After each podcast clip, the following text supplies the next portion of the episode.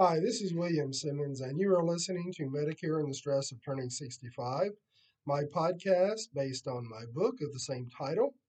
In today's episode, I'm going to talk about premiums that you would pay if you're enrolled in a Medicare Advantage plan. There could be potentially two separate premiums that you would have to pay. Now, in order to enroll in a Medicare Advantage plan, you must be enrolled in Original Medicare. And that Original Medicare consists of Part A and Part B. Now, Part A does not have a premium for most people. However, Part B does have a premium. And if you are enrolled in a Medicare Advantage plan, you will have to continue paying that Part B premium.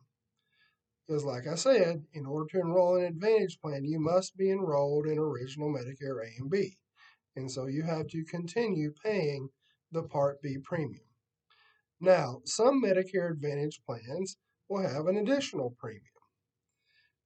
Usually, the premium is not very much, which is one of the reasons that people like the Advantage plans.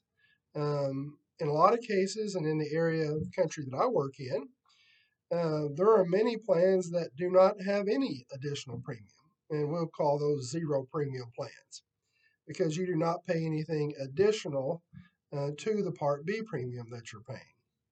However, there are some plans that will have additional premiums, and in a lot of cases, not all, the plans that have the premiums may have lower out-of-pocket maximum numbers. They may have some lower copays.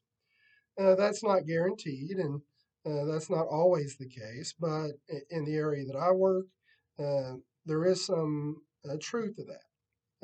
A plan that has a premium may have a lower out-of-pocket. It may have some lower copays, lower hospital copays or doctor copays, etc.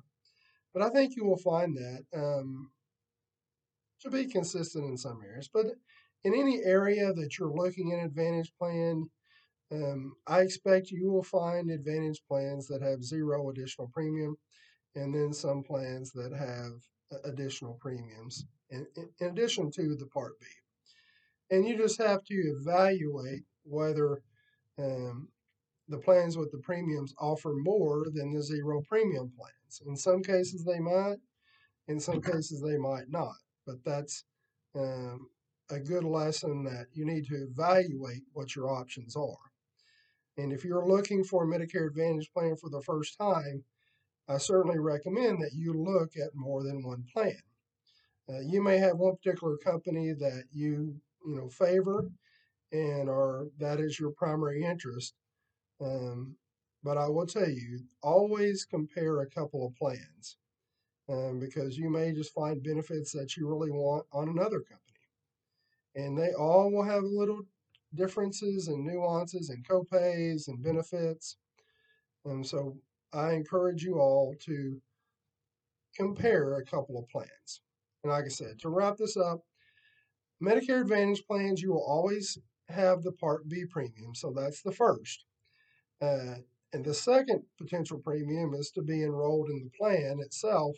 You may have to pay an additional premium. But in many cases, there are a lot of plans that will not have any additional premiums, and we call those zero premium plans.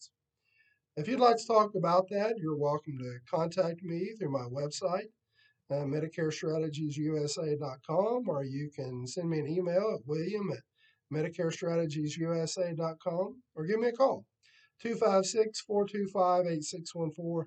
Thank you for listening, and have a great evening.